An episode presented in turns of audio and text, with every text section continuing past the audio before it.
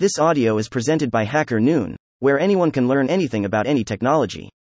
The Best Teams I've Worked With, by Alessandro Diaferia.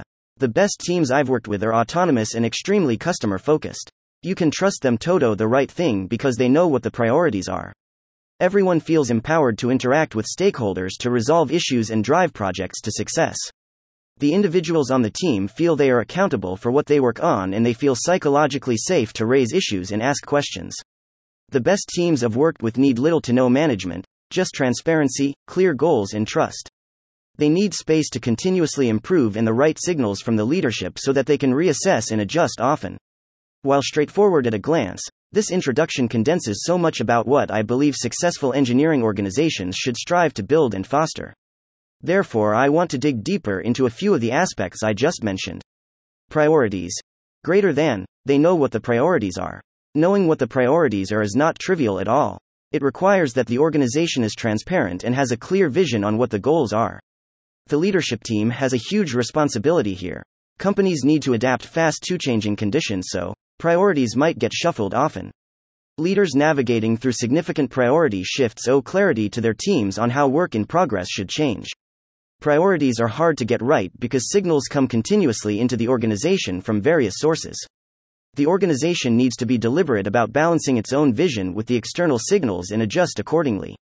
When new goals arise, there might be a tendency to just add one more important thing to the plate and not being explicit about the work that needs to be dropped. But in reality, you can't expect your team to handle more work with the same capacity, right? Successful organizations are deliberate about this. They don't pretend that the new priorities won't have an impact on existing ones. They make a call about what should be dropped. Don't want to normalize leaving in progress work unfinished, but I also want to highlight that it's important to be able to do so when appropriate. This might happen upon critical events dramatically affecting the path of the company going forward. When these occasions present themselves, it's important not to fall victim of the sunk cost fallacy, but rather make the hard decisions early. Morale and productivity. That being said, priorities shifting continuously affect morale, productivity, and developer happiness. Teams should be given the chance to finish their work as much as possible. Shipping early and often helps minimize the chances for having to drop a whole project halfway through it. A continuous tension towards an iterative, MVP-driven approach helps organizations stay leaner in the face of change. Small chunks of testable and valuable work can facilitate faster feedback loops and help organizations react faster. Finally, clear priorities help teams make judgment calls easier and organize their capacity around them more effectively. Empowerment. The best teams I've worked with feel empowered to achieve their goals by pursuing the path that best works for them. Clear goals let the teams focus their energy entirely on how to achieve them. Empowerment facilitates autonomy and reduces the opportunities for friction when the teams are faced with unforeseen conditions. There is a great book by General McChrystal called Team of Teams that highlights the benefits of autonomous sub-organizations when they are empowered to self-organize around clear goals. The temptation to lead as a chess master, controlling each move of the organization, must give way to an approach as a gardener, enabling rather than directing. A gardening approach to leadership is anything but passive. The leader acts as an eyes-on, hands-off enabler who creates and maintains an ecosystem in which the organization operates. Stanley McChrystal, Team of Teams. New rules of engagement for a complex world. Clarity enables autonomy and reduces the need for continuous synchronous interaction, facilitating the ability to react to the unforeseen fast, making autonomous decisions that still safeguard their North Star goals. I want to stress that organizations need to balance synchronous and asynchronous work deliberately as opposed to only embrace one mode.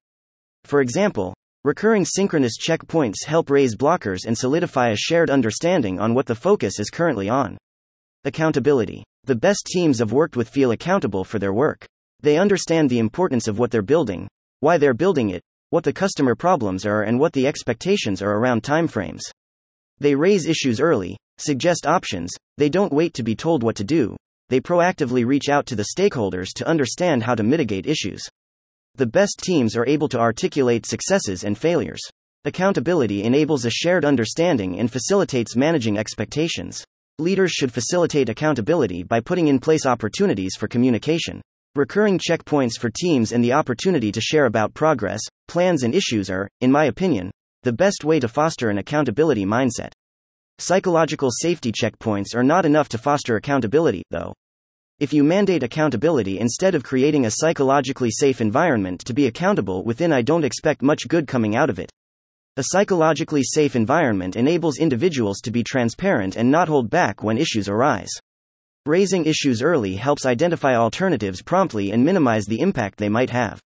In a psychologically safe environment, communication happens easily because everyone is doing the best they can with the tools they have in the context they operate.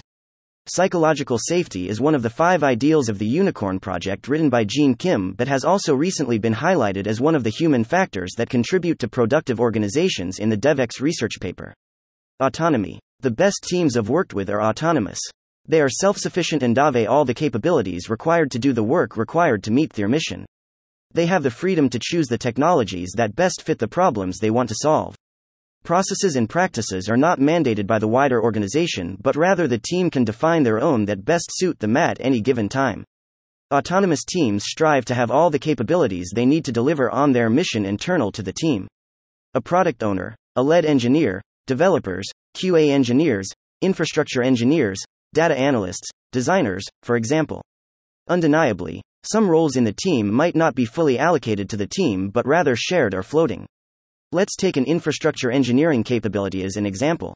Autonomous teams should be able to spin up the infrastructure required to achieve their goals without having to outsource this work to a dedicated infrastructure team. For this reason, while the team, to be autonomous, needs infrastructure engineering capabilities, it doesn't necessarily need an infrastructure engineer fully allocated to the team. In my experience, an infrastructure team works on building the enabling tooling that let application development teams be autonomous at delivering their software to production. Continuous interaction between the application development and the infrastructure teams inform the latter on priorities on the required tooling. This type of interaction is not one way. The infrastructure team in my example probably fits the definition of the enabling team provided by the book Team Topologies. Greater than an enabling team is composed of specialists in a given technical, or product, greater than domain, and they help bridge this capability gap. Such teams cross-cut to the greater than stream-aligned teams and have the required bandwidth to research, try out greater than options, and make informed suggestions on adequate tooling, practices, greater than frameworks, and any of the ecosystem choices around the application stack. Greater than Team Topologies, Matthew Skelton and Manuel Pays. Continuous improvement. The best teams I've worked with seek to continuously improve. They are given the opportunity to reflect on their work, be honest about what worked and what not, and be free to change the way they work to best suit the context they operate in. Leaders need to curate the environment and the context teams operate within so that they can safely experiment and continuously seek improvement opportunities. I consider psychological safety a prerequisite to any continuous improvement opportunity that starts from the individual. The members of the team should feel empowered to raise what's not working, recommend alternatives, take part in co-decisions, and generally feel involved in the work. This approach facilitates fulfillment and joy of work, which ultimately translates into more valuable outcomes. An organization that fosters continuous improvement is one that will be able to adapt fast to an environment that will surely change.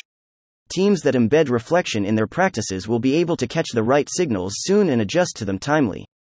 Teams should monitor their health signals continuously.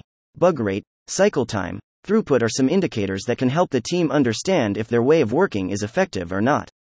I would also include internal metrics such as meetings, focused work ratio, and interrupts rate to get a comprehensive view of the environment the team is operating within.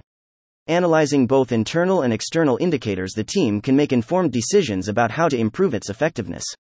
Conclusion. In my experience, the success of teams lies in their autonomy, customer focus, accountability, psychological safety, and continuous improvement. The best teams thrive when they are trusted to do what is right and are empowered to interact with stakeholders. When individuals within a team feel accountable for their work and are supported by a psychologically safe environment, they are more likely to raise concerns, ask questions, and contribute their best efforts. This fosters a culture of collaboration and innovation, where everyone is motivated to deliver exceptional results. Leadership plays a critical role in enabling the best teams. By providing the right signals and support, leaders create an environment where teams can flourish. With a focus on transparency, clear communication, and fostering a culture of continuous improvement, leaders empower teams to excel, reach their full potential, and consistently deliver value to customers. Remember, the journey towards building the best teams is an ongoing process. It requires dedication, adaptability, and a commitment to continuous improvement. By embracing these principles, organizations can cultivate a high-performing team culture that fuels growth, fosters innovation, and propels the organization toward its goals. Cover photo by Priscilla DuPrez on Unsplash. Info also published here. Thank you for listening to this Hacker Noon story, read by Artificial Intelligence. Visit hackernoon.com to read, write, learn, and publish.